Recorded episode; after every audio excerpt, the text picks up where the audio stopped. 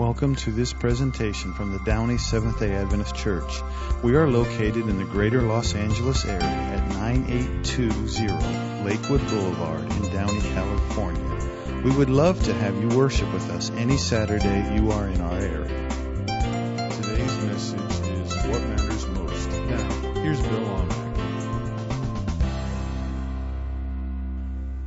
What is most important? You ever wondered that?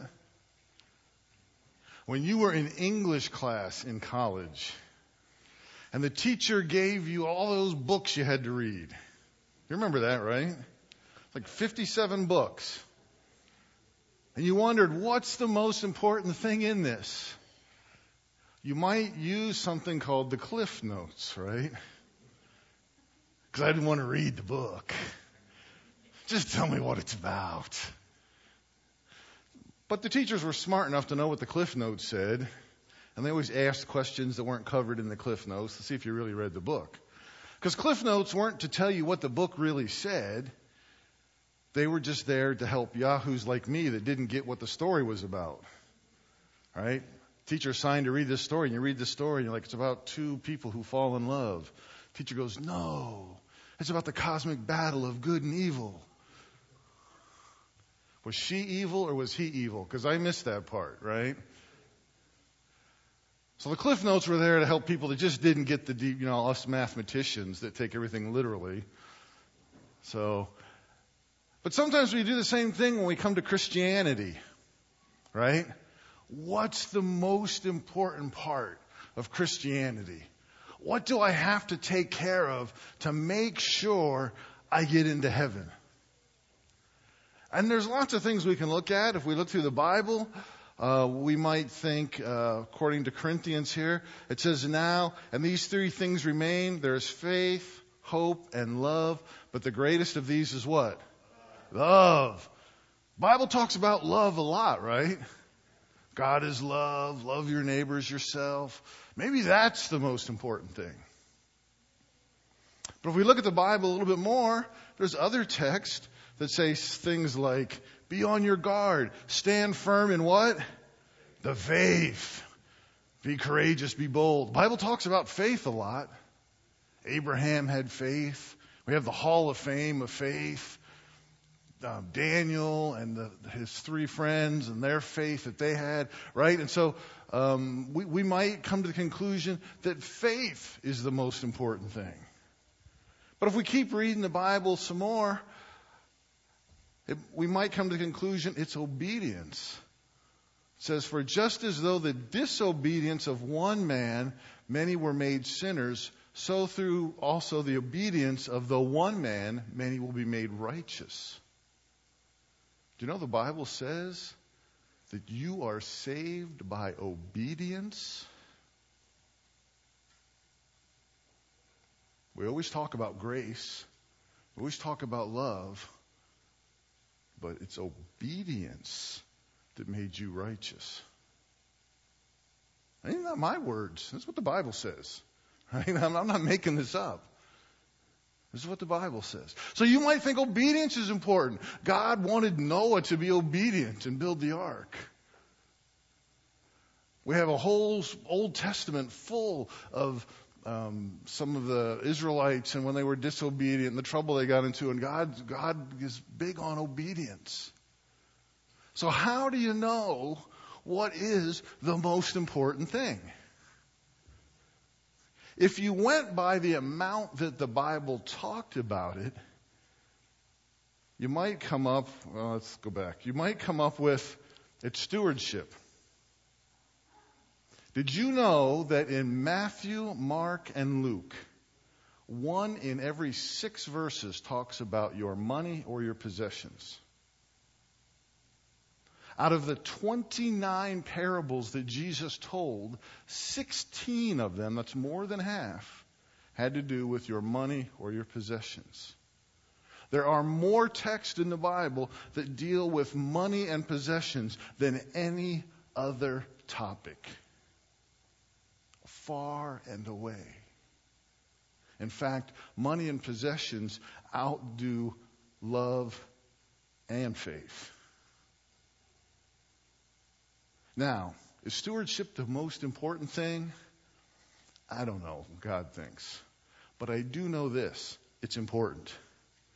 So you're going to have to decide what the most important is. I'm not going to answer that for you. Today's the day I'm not answering questions, apparently, so um, you're going to have to make up your own mind on that. But stewardship's really important. We talked about stewardship last year.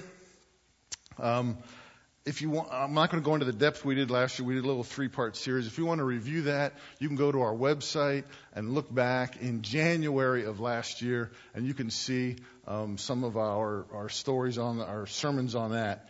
But you know, stewardship is important. We live in a consumer society where we buy things, we use them, and we throw it away. We don't take care of it. We use it up.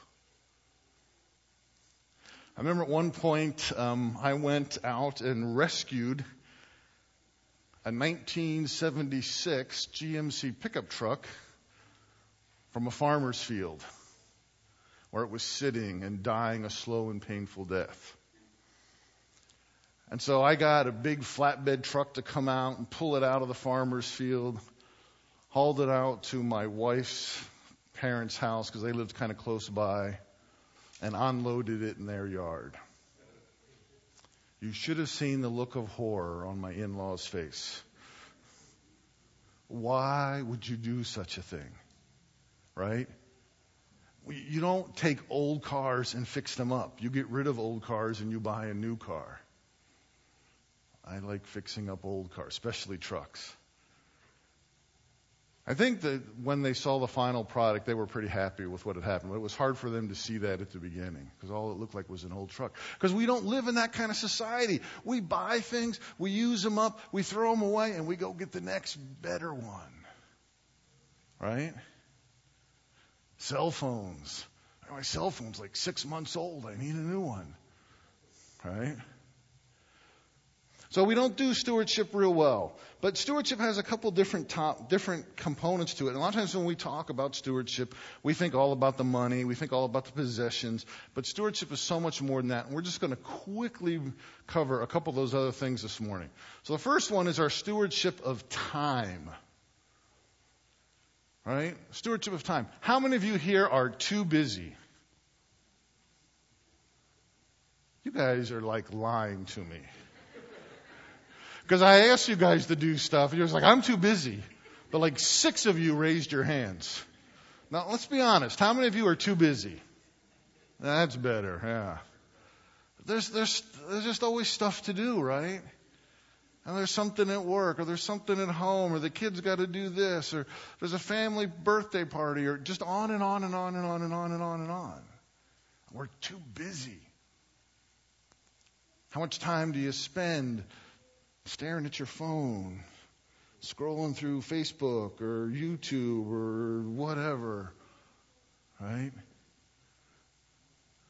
Hands going to get repetitive stress syndrome from just scrolling.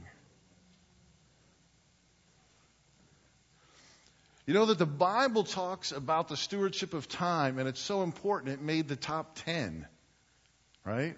It's one of the Ten Commandments. The fourth commandment, right? You guys know this. Remember the Sabbath day to keep it holy. Six days you shall labor and do all your work, but the seventh day is the Sabbath of the Lord your God.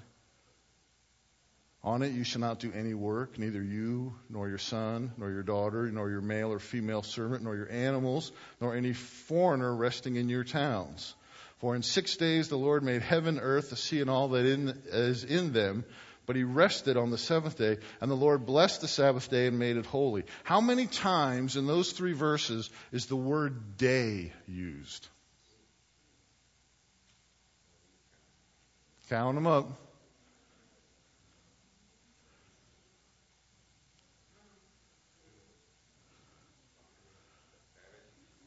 Seven. I counted six, but it might be seven. Maybe I miscounted. I thought it was six.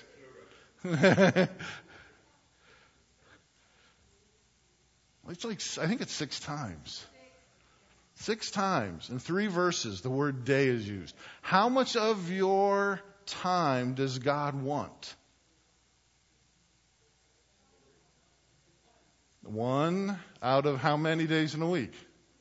Seven. A little math class. That would be one seventh. Yay for Philip.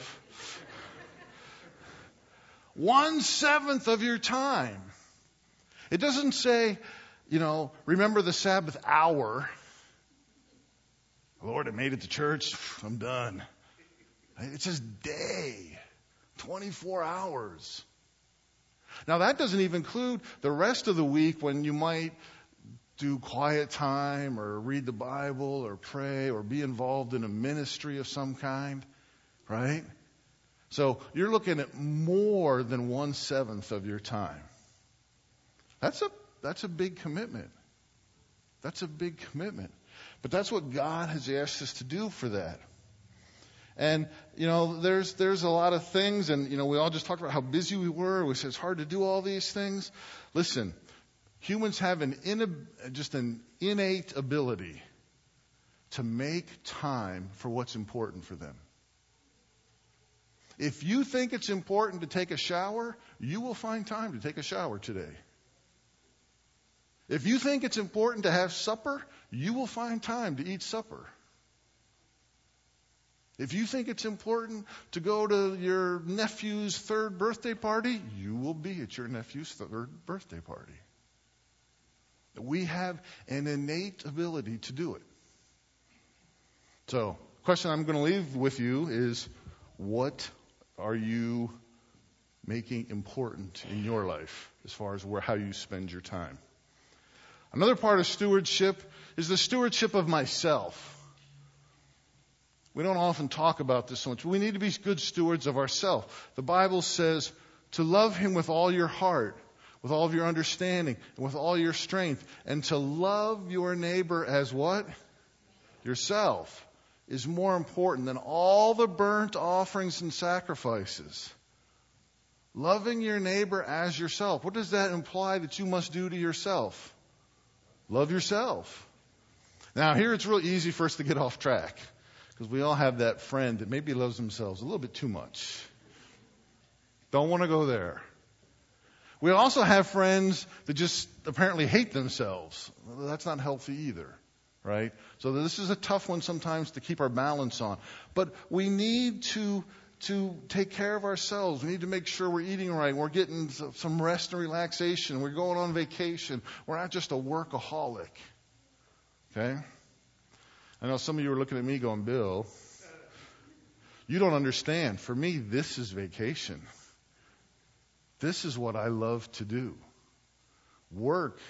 Uh, if I could retire, I would, but, you know, the tax man still wants money, so I have to still work.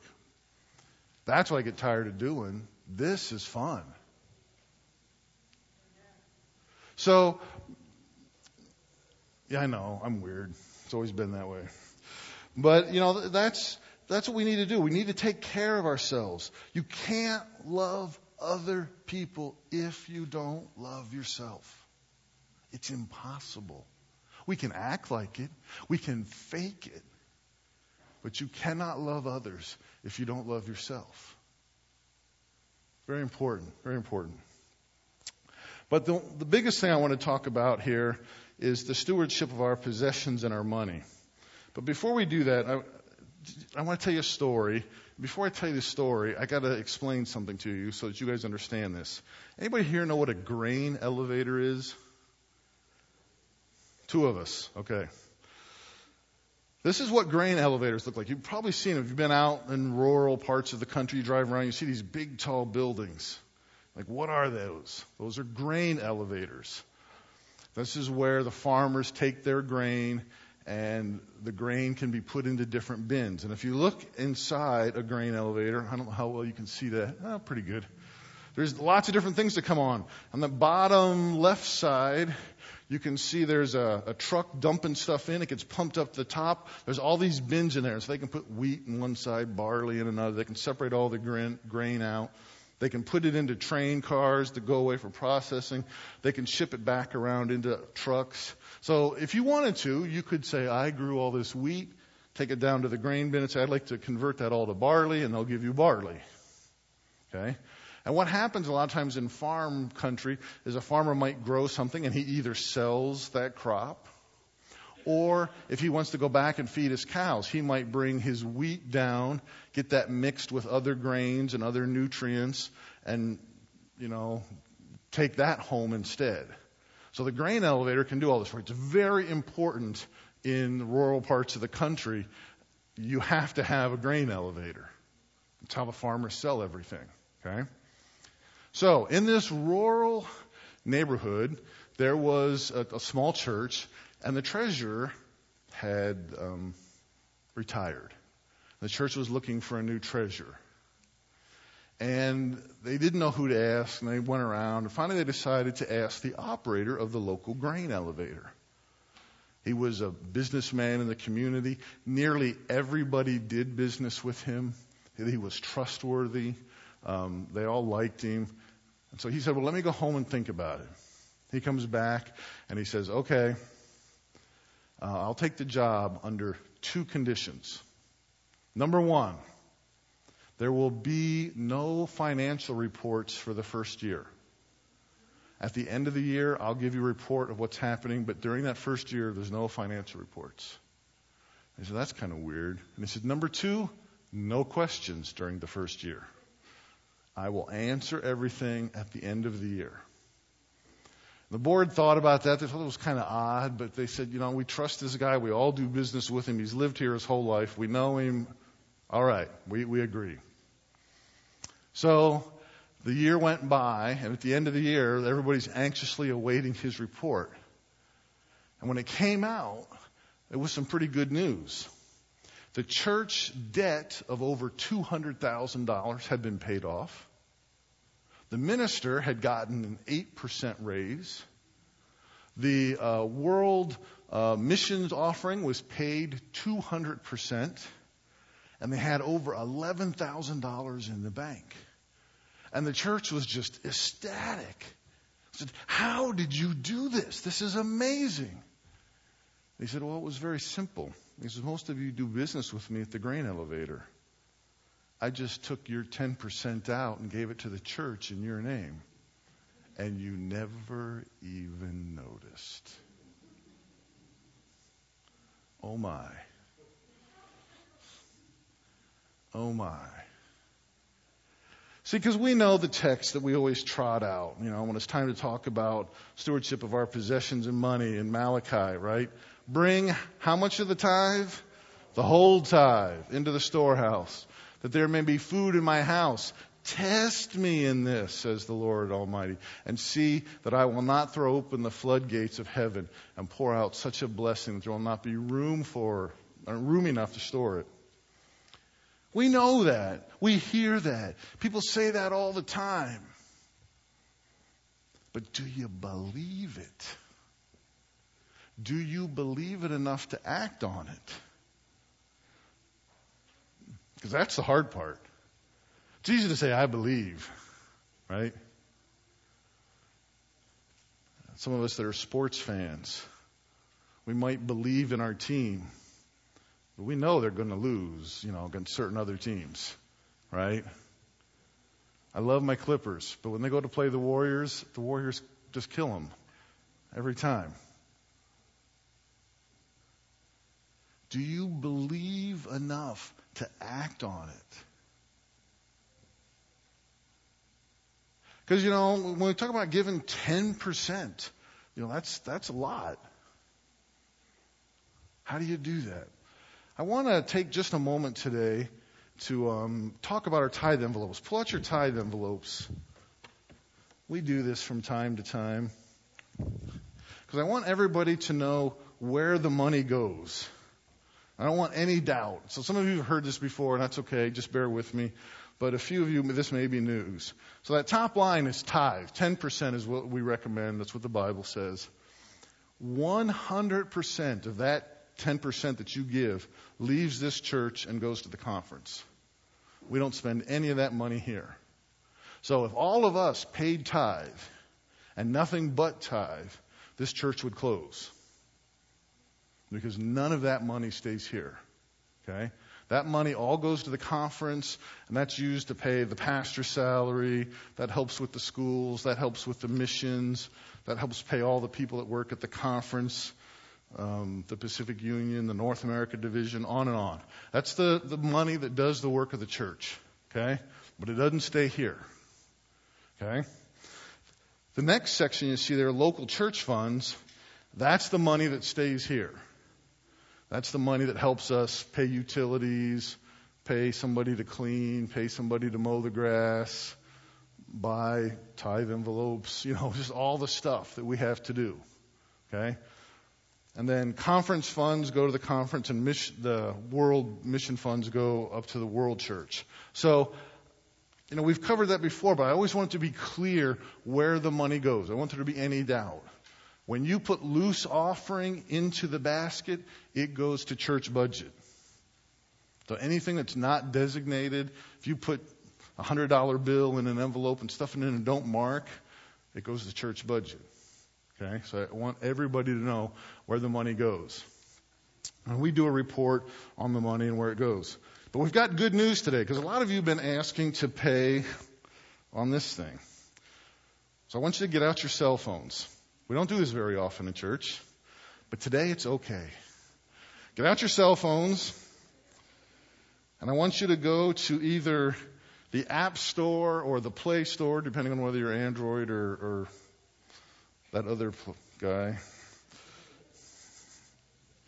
Just a little shade for my friends there. And I want you to search for something called Adventist Space Giving. There should be an app in there called Adventist Space Giving.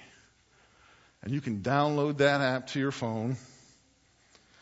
And the rest of it I'm not going to walk through with you. Um,